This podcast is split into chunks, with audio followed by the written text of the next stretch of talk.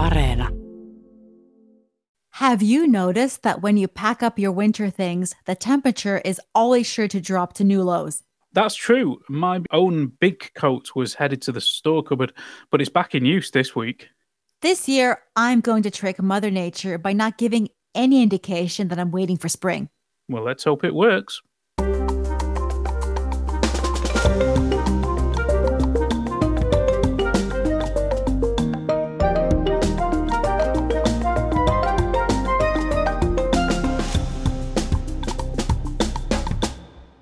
Hello and welcome to All Points North, the podcast that's definitely not down the pub. I'm Egan Richardson, and joining me today is Zena Iovino. Welcome, Zena. Thank you, Egan. It's my favorite place to be on Thursdays. and mine too. Now, do you want the good news or the bad news first? I guess I'll take the bad. Well, uh, you already know this, but for for the benefit of the listeners, I'm sorry to say that Prime Minister Sanna Marin cancelled on us again this week. Um, she did reschedule, but it left us in a bit of a tight spot. As I had promised, we'd have two political interviews for you, but we won't now. Hmm. Okay. Well, she has had a busy few days, hasn't she? But the good news is there's now plenty of time before the elections after eight out of nine parties agreed to postpone the polls until June because of COVID. Justice Ministry officials said the THL's projections show Finland could see thousands of new daily infections in April and therefore recommended the delay. Yes, it was quite the news weekend, and maybe we can have some sympathy for the Prime Minister's busy schedule. Uh, there were concerns about the election that people in quarantine would not be able to vote, and even that polling stations might be super spreading locations. As you said, eight out of nine parties agreed with ministry officials that they needed to postpone, but the Finns party held out and criticised the move in strong terms. It seems like the reaction reflects the increasingly polarized nature of the Finnish political scene. But the good news is that even though the Prime Minister cancelled, we do have an interesting interview this week. Left Alliance leader and Education Minister Li Andersson is on maternity leave, but she made time for us to ask about Finland's COVID response, among other things. Now, you may notice that her audio sounds different to our previous party leader interviews, and that's because she had some technical issues and we had to conduct this interview by phone. Joining us today is the chair of the Left Alliance and Minister of Education, Li Andersson. Thank you for joining us. We know you're busy as a brand new mom. What's it like having a baby in the middle of a pandemic? Well, uh, life with the baby is, of course, fantastic. Um, and I guess the pandemic doesn't really change it that much because we mostly stay at home and uh, just spend time together. Um, but of course, the big difference is that nobody has, um, she doesn't have the possibility to meet anyone, uh, like our friends or more distant relatives. So everybody is waiting for uh, the vaccines uh, and for the pandemic to go away before we can really uh, start familiarizing ourselves with or her with her relatives and, and other friends and other babies. All right, we have asked about football with some candidates, and as this is an obsession of mine, um, I did notice that you have a footballer as a candidate in Turku. So I wanted to ask: Are you are you sitting on the fence in Turku football terms, or are you an Inter fan or a TPS fan, or are you more of a couldn't care less about football kind of person?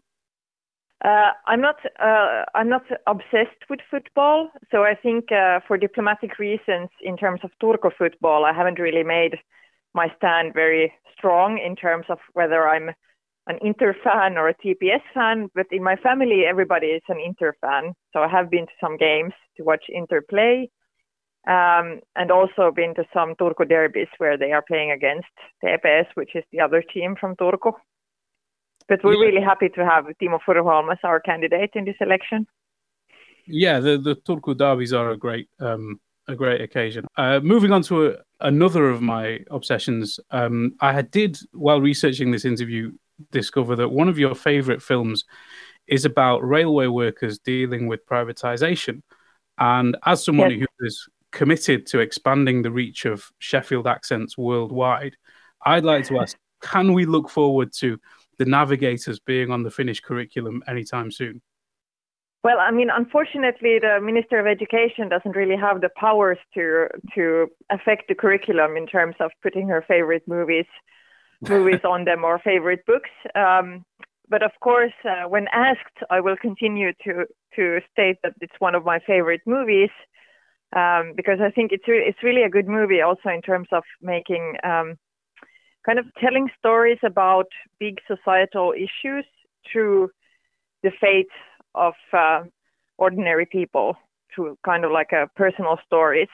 So I think it's a really really good example of how you can teach people a lot about society through through the movies. So we now know that elections have been postponed until June. Do you accept this as a failure of your government? Um, I don't see it as a failure of the government, um, especially in Finland when we talk about elections. Uh, it's important to state that it's not not an issue of government really, but something that every party is involved in discussing.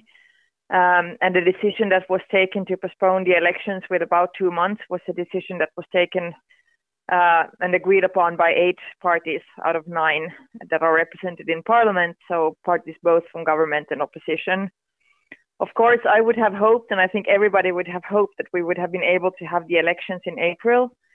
Uh, but since the situation is extremely uh, unclear at the moment in terms of how the pandemic will develop, I think it's it was a good decision because we now have more time um, to arrange the election in a safe way, and we will also by by mid June we would also have been or we have already vaccinated uh, the people belonging to the risk groups and elderly people. So I think also ordinary citizens feel that it's safer for them uh, to vote and participate in the election if it's held a bit later than in April. But the government has had over a year to put procedures in place to ensure that the elections, you know, even for people in isolation, would be safe. So isn't that a failure? Uh, the problem is really, really that what we haven't, or what uh, government official couldn't really prepare for uh, in a year, is the new virus mutation uh, and how that has affected the spread uh, of of the virus and the epidemic. And those new um, new estimates about how the new mutation will affect the number of cases were only available in the beginning of this year. So the government officials haven't really had that long time to to take that into account. Right, um, but it's but it's no surprise have, to it's I'm sorry, but it's no surprise to scientists that viruses mutate and Finland could see how the situation has been developing in, in other countries in Europe and I mean for example in North America. Um, Finland is no different yeah, that's that exactly and the development in Ireland Ireland for example and also in Estonia is one reason that they that they decided to postpone the election because what we've seen now is really a, a development where you can see exponential growth at a pace that's much faster than previous. So in a situation where we know that the uh, number of cases, daily cases, have gone up in Finland, um, what the party officials and party secretaries really had to do was just to evaluate the risks um, of not uh, postponing the elections. Uh, and so that's why they decided to, that it's safer to arrange the elections in mid June than it would be in mid April. Okay, if we accept that, that that decision was right and it sounds justified, you just mentioned Ireland there. Ireland has had a very strict lockdown. They've implemented very strict policies to clamp down on COVID and prevent the epidemic from getting out of control. You've only just closed the bars. Isn't that a failure? Um, well, what the Finnish government now, I mean, the model that we have enacted uh, since since last spring basically has been one where uh, regional officials have been in charge of the restrictions. So we haven't really had like a national wide lockdown until now. And the idea has been that the responsibility is with the regional officials, but now as the cases have gone up, uh, the government has once again uh, said that we are now again in a situation where uh, the government is, is, taking control in terms of um, using the legal uh, tools that they have for for exceptional circumstances such as the ones that we are in now, and they have have already said that we will now close the bars, and the government has very clearly stated that if this isn't enough, uh, they are also now looking into more restrictions, such as restrictions on movement, which would be a very um, harsh form of a lockdown in Finnish, Finnish conditions, but it really also states that the government is willing to do everything that is needed uh, to get the number of, of COVID cases down. Dis- so I would definitely say that there is a willingness within the government also to use very strict measures if needed. Are you disappointed with the way local officials have acted? Is that system fit for purpose? Um, well, I think there's been like if you look at, at what has happened in the fall, there has been a problem with timing. Uh, if it was one thing that Finland did right in in, in the spring was actually what, that we enacted uh, lockdown measures at the right time, which was before uh, the number of cases had gone up uh, heavily. And I think this is uh, this is where we should have done a better job this fall. Uh, and also, I know that the government was of course, encouraging regional officials to enact strict measures, but uh, regional officials as well as government, in the end, we're all. Um, it all depends on how well people are willing to abide by the recommendations that are given. And I do also understand that people are starting to feel quite tired uh, of the whole COVID pandemic at this point. And we also have other types of issues that we need to address societally uh, mental health issues, for example, and issues regarding children and youth and their well-being. So it's it's a more difficult balance at this time than it was in the spring, where when it, when it, we were doing this for the first time, and everybody was maybe thinking that this will be something that we do for a couple of months and then it will be over with. Uh, moving on to the local election, this is a local election. Um, I want to ask about local politics a little bit. Now, you were born and raised in Turku, and you're on the council there uh, the Left Alliance says it wants to focus on public transport. So I want to ask, what can Turku learn from Tampere about building a proper public transport system? Well, one thing we should learn uh, is that um, investing in a tram is a good investment. um, it's still being, I think the problem with Turku is that um, decisions take too long time uh, as we can see now when it com- comes to the debate about the tram investment, that it's still being kind of up for debate, whereas Tampere has already made the decisions, they've already started the construction, and they already have it uh, also uh, in use.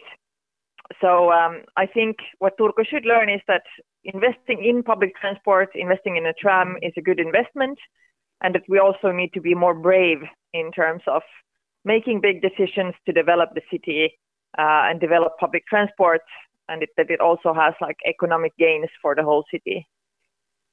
Would you say that the debate in Turku is maybe become more of a culture war issue? There's more of that kind of uh, those kind of elements to the discussion than a pure policy issue. Because I mean, when we look at Tampere, they've built the tunnel, they've built the central car park, and they've built the tram system. Um, uh, whereas in Turku, you're still arguing about things, and it seems to be a very contentious issue. Um, I definitely think that the issue of the tram has been politicized. So there is this this dimension of of um, I don't know if I should call it a culture war or not, but but clearly of uh, of um, of it being a politicized issue. But I do know that uh, also, especially among older citizens in Turku, a lot of people are remembering the times when Turku had a tram and I think uh, especially older citizens are wondering why decision makers first several decades ago decide to take away the trams and the tram lines and paying a lot of money for that. And now they want to reinstate the tram, uh, once again, putting a lot of money uh, into that type of investment. Um, personally, I think the, the most important thing with the tram uh, is that we, after the first phase, when we build it as a public transport solution for, for the city of Turku, um, that we also should aim for, for making it a regional public transport solution so that the tram lines could be extended into Raisio and Kaarina, the municipalities closest to Turku, where a lot of people who are working here are living. Um, I think by making it into a regional solutions, we could probably get even more benefits out of the tram investments in terms of um, encouraging people to, to not use their car but to use the tram when they go to work in the Turku city center. All right. Well, we're talking about work. So let's move on to the labor market. We hear a lot from our audience about labor market issues and especially about discrimination in hiring. Now, research has shown that it takes a man with a Somali background six times more applications to get an interview than a white Finnish woman. Do you have any plans on how to combat that? Well, one one issue that needs to be addressed is um, the general issue of attitudes in the Finnish labor market, which is, of course, a slow thing to change, but something that really needs to be addressed and discussed. And another very concrete tool that has been used in some municipalities, uh, and it's also something that we're pushing in the municipal election, uh, is for anonymous recruitment to be used, um, where the people who are in charge of the hiring process do not know the names of the people who are uh, applying for jobs. They only see their credentials uh, and educational background, for example. Um, and from what I know, uh, the, the, experiences, for, for example, from Helsinki, uh, from using this tool has been very positive. So I think it's also something that should be used more both in, in public organizations and in private ones. Well, it's good um, you're talking about concrete tools because the non discrimination ombudsman has told us that it's very difficult for officials to intervene when they suspect ethnic discrimination in hiring because in Finland, an employer does not need to justify its choice of candidates who suspect this kind of discrimination.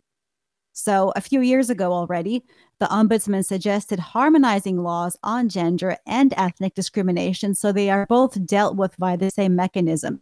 So, there's a straightforward process. Now, would you consider changing the law to make it easier to challenge discrimination based on ethnic background? Uh, definitely. I mean, if there's if there's um, if there is a clear need to change the laws, and if officials feel that changing the laws could make work uh, against discrimination easier and more effective, then I think definitely, um, and we're definitely open to that in the Left Alliance. Yes. Finland says it wants to attract talent from abroad, but highly skilled workers don't come alone. They have families, partners, and children. And one thing we hear about a lot from our audience is that in many Finnish schools, native English speaking children are placed in beginners' English classes with Finnish kids. Can you guarantee them the chance that they might be able to learn a new language rather than almost wasting their time like this? Most definitely, and I think that's an issue that also should be raised in the schools because it doesn't really, in my ears, it doesn't sound very useful for anyone if you put native English speakers at the same beginning courses as, as Finnish students who are learning English. Um, of course, it might be beneficial for the Finnish students, but not for the, the native English speakers. So uh, I would encourage uh, officials and, and principals in schools to try and find good solutions together uh, with the parents and of course the students themselves to try and find solutions that would be beneficial for for all parties. Well, can you promise any more money for it? I, um, unfortunately, I can't promise more money specifically for this uh, target because the money that we're using for the primary education system, this governmental term, is uh, specifically directed in enhancing equality in education so I think it will be more used for special education needs, uh, for for uh, making educational groups smaller in schools, and also for allocating more resources to schools and kindergartens that are located in areas uh, where unemployment is higher than on average, uh, and that where there, for example, is a lot of foreign-speaking um, uh, citizens. So I guess this will be like the main focus of the resources that we're using this governmental term. Okay, um, one big policy uh, win for the Left Alliance was raising the age of compulsory schooling in Finland to 18. Um, we wanted to ask about the English language provision because there's already a shortage of places in English language upper secondary school programs, and there's little vocational training available in English. So many kids who are in uh, English comprehensive schools programs have to change languages at 16 because there just aren't enough places in Lukio. um, or they have to wait until they can go to the evening school, uh, at least in Helsinki, um, or some other find some other solution. Um, do you have a plan to deal with that issue? Uh, we do, but I would say it's still underway. Um, the previous government uh, tried to pass a law regarding uh, the matriculation examination uh, in English. Um, so the Finnish matriculation examination, not the IB one. Um, and it, they didn't uh, allocate enough time for Parliament to address that law, so there was no time to, to pass it during the previous government. And now, uh, during this governmental term, we're looking into this again to kind of address and assess what the needs are in terms of the English speaking citizens in different regions uh, in Finland, uh, because making the matriculation examination in English would make it a bit easier also for for providing more education in English on upper secondary level. Are you concerned about the possibility that new variants like the UK mutation, for example, are more transmissible in children? Do you think we'll have to close schools in Finland again, as other countries have? Uh, well, the, the Finnish health authorities Uh, Terveyden ja hyvinvoinnin laitos, THL, um, is the expert organization that is in charge of uh, having a dialogue with health authorities in other countries and also for uh, assessing the effects of, of um, virus mutations uh, and what, which type of uh, restrictions that might be needed uh, to address new mutations. And at least so far, uh, I think that their point of view has been that the virus spreads easier in all age groups, so that there is no um, there at least at this point there is no nothing pointing to that that children or youth would be more affected than people of other ages. Recent studies in other European countries show that children are now representing a larger proportion of new infections than earlier on in this pandemic. And Sweden has seen a dramatic surge in COVID cases among children under nine since January. So you've advocated to keep elementary schools open, but Finland hasn't introduced any kind of measures to really keep kids safe in school. There's been no mass testing. Kids under 12 don't wear masks. There haven't been measures to improve ventilation systems in schools systematically. Do you think Finland has done enough? Well, I think, I mean, as I said, the Finnish health authorities are the ones that are in charge also of assessing the um, the research that we have uh, internationally. The politicians are not the ones because we're not experts in healthcare. We're not researchers, uh, experts in that that field. Uh, and THL is also the organizations that have addressed the issues of schools. And I think what we've what we've uh, seen and the the point so far in Finland has been that although there is a lot of um, pupils being they are in quarantine because of course there is more close contacts in schools than it is if you just go about with your business in the streets, for example. But if we look at the number of uh, cases of COVID that has of spread in schools, they are still quite low in the numbers in Finland. So there still isn't, at least to this point, in Finland, no sign that COVID would be spreading in schools or kindergartens at a large extent. And this is these are the numbers that THL uh, gather from the municipalities. And it's also the doctors in charge in the municipalities that decide whether all children in some schools are tested or all children that are put in quarantine are tested or not. And we have also done large testings in some schools, but it hasn't really changed the data that we have gotten in Finland about um, about the spread of virus in schools or kindergarten among younger students. Uh, THL uh, and the Ministry of Education has also given out instructions for school providers about um, hand hygiene, about arranging uh, how the work in the schools should be arranged, about keeping groups separated uh, during the day. So we have also given out instructions to education providers uh, about how the school work should be organized uh, in a safe way. And these have been, we gave these already last spring and they have been updated several times during the pandemic. So there has there has also been uh, guidelines for the education providers about how they should address the issue of of uh, of making schoolwork as safe as possible for the children. If if I could just state regarding masks once again, uh, the government has the recommendation uh, has been formulated by THL. So once again, it's health experts that have addressed the issue and and thought about where the age limit should be in terms of who should be using masks. Uh, and that's also, once again, it's the health authorities' point of view that has been kind of the guiding line in terms of how Finland, the Finnish response to the pandemic. And that's also how the recommendation regarding masks has been, been based.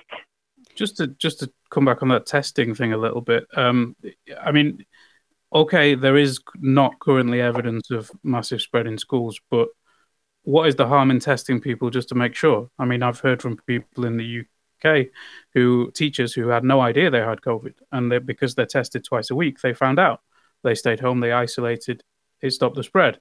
But if you wait until there is evidence of spread in schools, that's too late.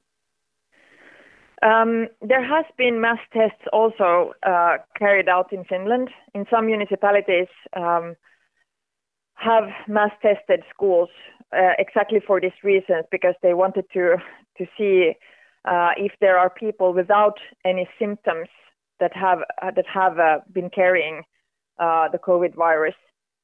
And um, the results of these mass testings, when being done in Finnish schools, haven't really changed as I said, I, I mean, they haven't really changed the overall pictures that we have, at least so far. But do you, do you understand that people, to, to the listener, this sounds um, kind of piecemeal and patchwork? Whereas, I mean, in other countries, the government makes a decision we will test everybody once a week or twice a week who goes to school. And then we will know immediately if there's a mutation, if it's affected the case numbers, and we'll be able to act. Whereas Finland is not doing that. Well, I mean, at least so far, the Finnish health authorities uh, have been of the opinion that this has been like a, functioning model for us uh, when it comes to school, just because the, the data, at least so far, hasn't really showed that there is a need to, to change uh, the way that we have been working so far uh, in terms of, of COVID and schools. But of course, I think it's important to emphasize and uh, also that as the situation changes, of course, both the health authorities and the government do follow the situation all the time, and we follow research and information from other countries. Uh, we do discuss how the virus mutation, for example, might change the situation, and if if health authorities see that there is a need to change the models that we have in place now, then of course they they will be changed. But at least so far, there hasn't really been um, any signs in a Finnish context uh, of a need to to start doing mass testing at a wider um, in a wider range than what has already been done. Uh, but of course, when regarding children in schools, we have emphasized that if you have any kind of symptoms, then of course you should you should go to a COVID test as fast as possible. And it's as important to to remember when we talk about children as when we talk about adults. Well, it's not really a surprise that many kids, thousands of kids, are doing distance learning this year. And studies have already shown that unequal access to technology is widening the learning gap between different socioeconomic groups. So, my question is why haven't municipalities provided each child with a laptop or tablet to weather this pandemic better? Uh, well, a lot of, of, lot of municipalities have. Um, a lot of schools have borrowed laptops um, for families and children who do not have laptops or uh, at home, for them to be able to carry on with their schoolwork. I think the situation in Finland in this regard is has been a bit better than in many other European countries, but uh, the issue that we have had to tackle when it comes to inequality and distance learning has really been uh, the lack of support for learning that you see in many families. So it's not just an issue of whether or not you have a laptop or you have a mobile phone. It's not just an issue of the hardware, so to say, uh, but really that many children who have uh, a bigger need for support in their learning or who have parents who do not work from home They work in, in sectors of the labor market where you still have to go uh, to your workplace every morning, uh, pandemic or not, um, or who come from families where their parents maybe do not have an extensive educational background and they they have lacked in support for their learning during the distance education. And, and this has been the main, biggest issue that we've had to address in terms of equality in learning. And i would i would state that it's an, a bigger issue than the issue of hardware uh, in a finnish context Okay, moving on slightly to touch on this uh, issue, perhaps. Finland has historically done well in the PISA assessments, but those results have started to to dip a little bit. Um, have we maybe become a little bit too complacent about Finnish educational success? Well, I would say that there's still a, a reason to be very satisfied because Finland is still one of the best performing countries uh, in the PISA assessments. Um, but of course, it's important also to address and analyze why the results have gone down, and especially the issue of inequality in education. Because what has happened in Finland is that the differences between students, and especially differences based on socioeconomic background, uh, that's the biggest change that has happened uh, since the beginning of this millennium when we were scoring our best in the PISA assessment if you look at, at the Finnish education system, we still have the smallest differences between schools of all the countries that participate in the PISA assessment. And this means that we have managed to, to build an education system that is strong on a systemic level. So each student can trust that the school closest to their home is one of the best schools in the world. There is no need for school shopping, for example, in Finland.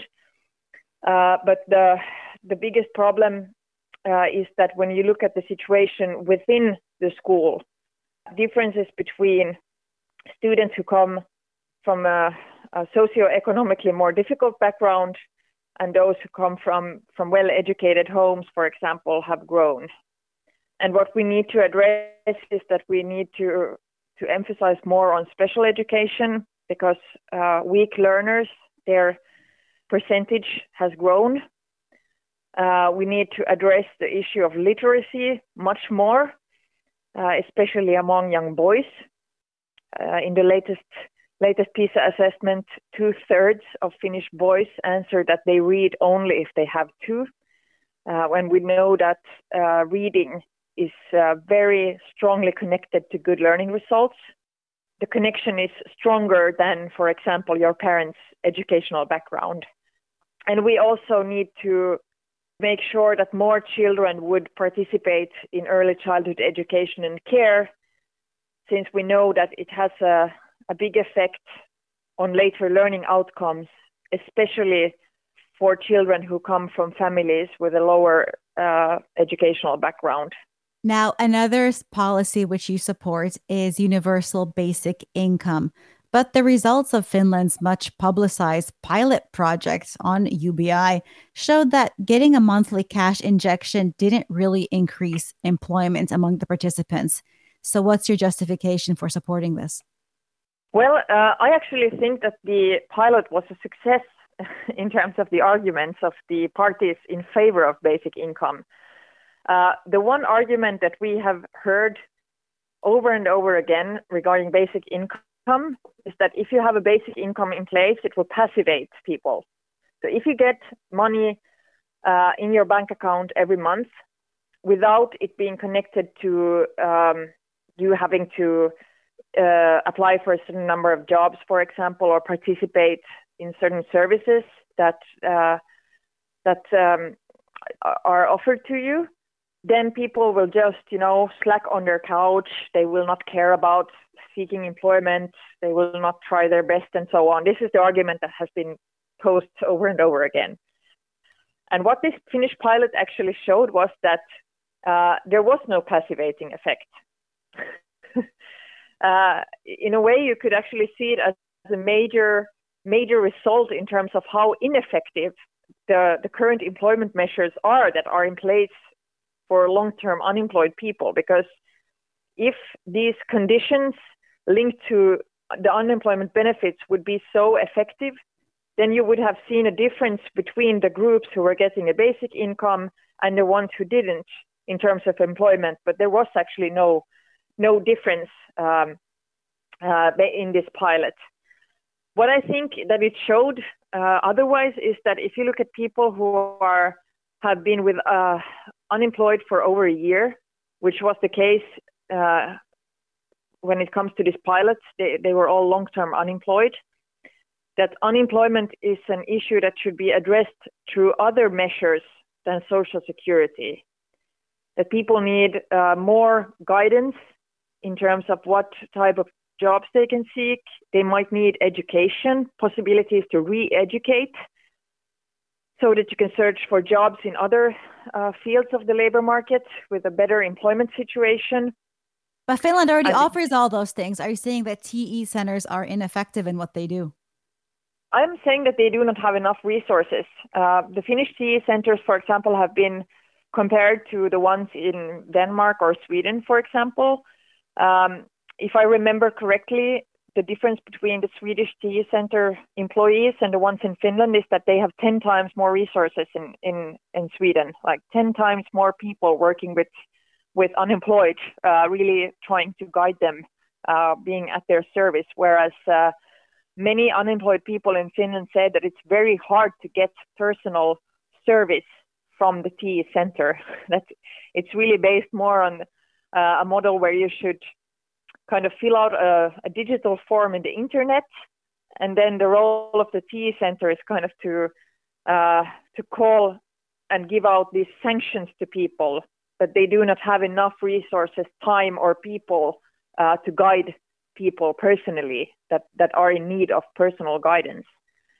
Uh, we also need better functioning educational services for people who are, are unemployed in the long term that's also something that the OECD, for example, has commented when it comes to the Finnish educational system that we should have more short-term educational opportunities offered for unemployed people, for example, because where our educational system is quite heavily based on you doing another degree. So you would have to study for three years or five years before you get a degree, and then and then have the opportunity to kind of search for a new job with this new degree. So we need a more flexible education system also for, for especially for adult people. Uh, this week was International Women's Day, uh, and to mark the occasion, some feminist groups in Finland called attention to Finland still levying the 24% VAT on period products, while other essential health products are taxed at 10%.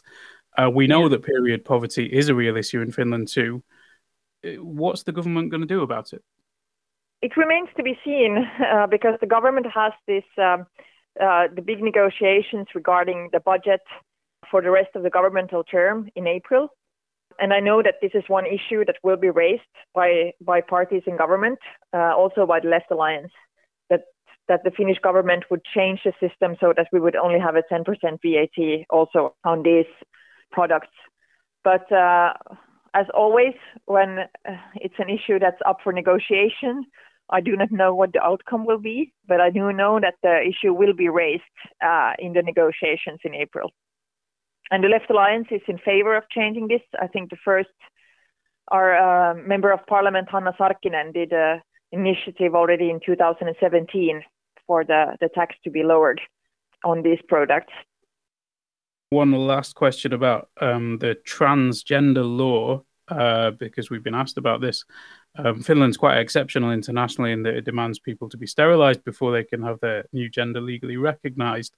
Um, the government has said it will change it, but we're hearing from trans activists that this has been delayed uh, and they're worried that the timetable might slip because of the pandemic.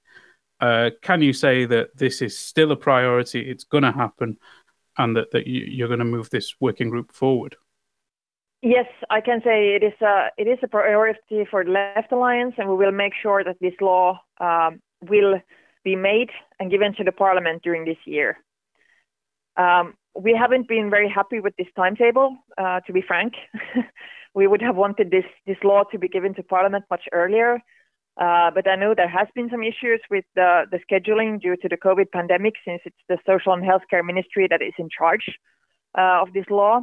Uh, but we've now been promised that it will be made during this year, and we will make sure that there's no more delays in the timetable because it is a, a very important priority for us. And I think if you look at human rights issues in Finland, this is really kind of the number one, one of the top priorities that, that really needs to be addressed very urgently uh, because the Finnish law is completely outdated.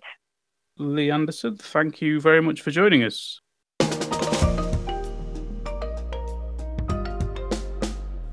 So that was Li Andersson, the leader of the Left Alliance. Now, should we take a look at some of the headlines this week? Absolutely. First up, people are lodging complaints with the Chancellor of Justice over that aforementioned postponement of municipal elections. The new election day is the 13th of June. In a vaccine policy change, Finland will also start giving people over 70 the AstraZeneca coronavirus vaccine. Up until now, the elderly had been restricted to the Pfizer BioNTech jab. Finnish researchers are planning to start human trials of a nasal spray vaccine they developed to fight COVID. Scientists had complained about a lack of state support for their project, but they have now founded a company to drive the project forward. And in more vaccine news, Russia has offered Finland the manufacturing technology for the Sputnik coronavirus vaccine. But Finland said it will only move forward with vaccines approved by the European Medicines Agency, which Sputnik isn't. Over a year into the pandemic, Finnish railway company VR said it will start requiring passengers wear face masks on board all its long distance and commuter trains. Helsinki regional transport body HSL said it would also start demanding passengers wear masks. Figures show that urbanization and declining birth rates have shuttered many village schools. Around two in five Finnish schools have closed their doors since the late 1990s. You can check out our long read on this topic at yle.fi slash news. And MP Juhana Vartiainen announced he'd be the candidate for Helsinki Mayor from the National Coalition Party. The previous candidate, Kirsi Piha, had pulled out amid bitter infighting between Liberal and Conservative wings of the party. Traffic chaos struck Finland as heavy snowfall made roads treacherous across southern Finland this week. Authorities issued a rare warning urging motorists to stay off the roads altogether as several pileups blocked roads in slippery conditions. Carmaker Valmet says it wants to recruit a thousand new workers. They'll work on battery production lines in Salo and Uusikaupunki. And finally, Finland started a three week partial shutdown covering bars and some other private premises. It's regionally based, so the details will vary. You can check out the situation in your area on our website at yle.fi slash news.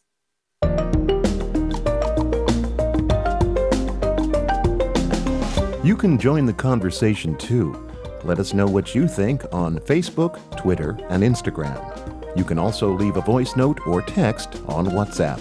Our number is plus 358 44 421 0909. That's about all we have time for today.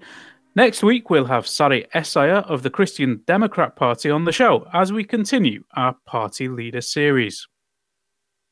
The weekend's almost here, Egan. Since our activity options are pretty limited, my weekend highlight may be eating mämmi. You know, it's a real Finnish springtime treat.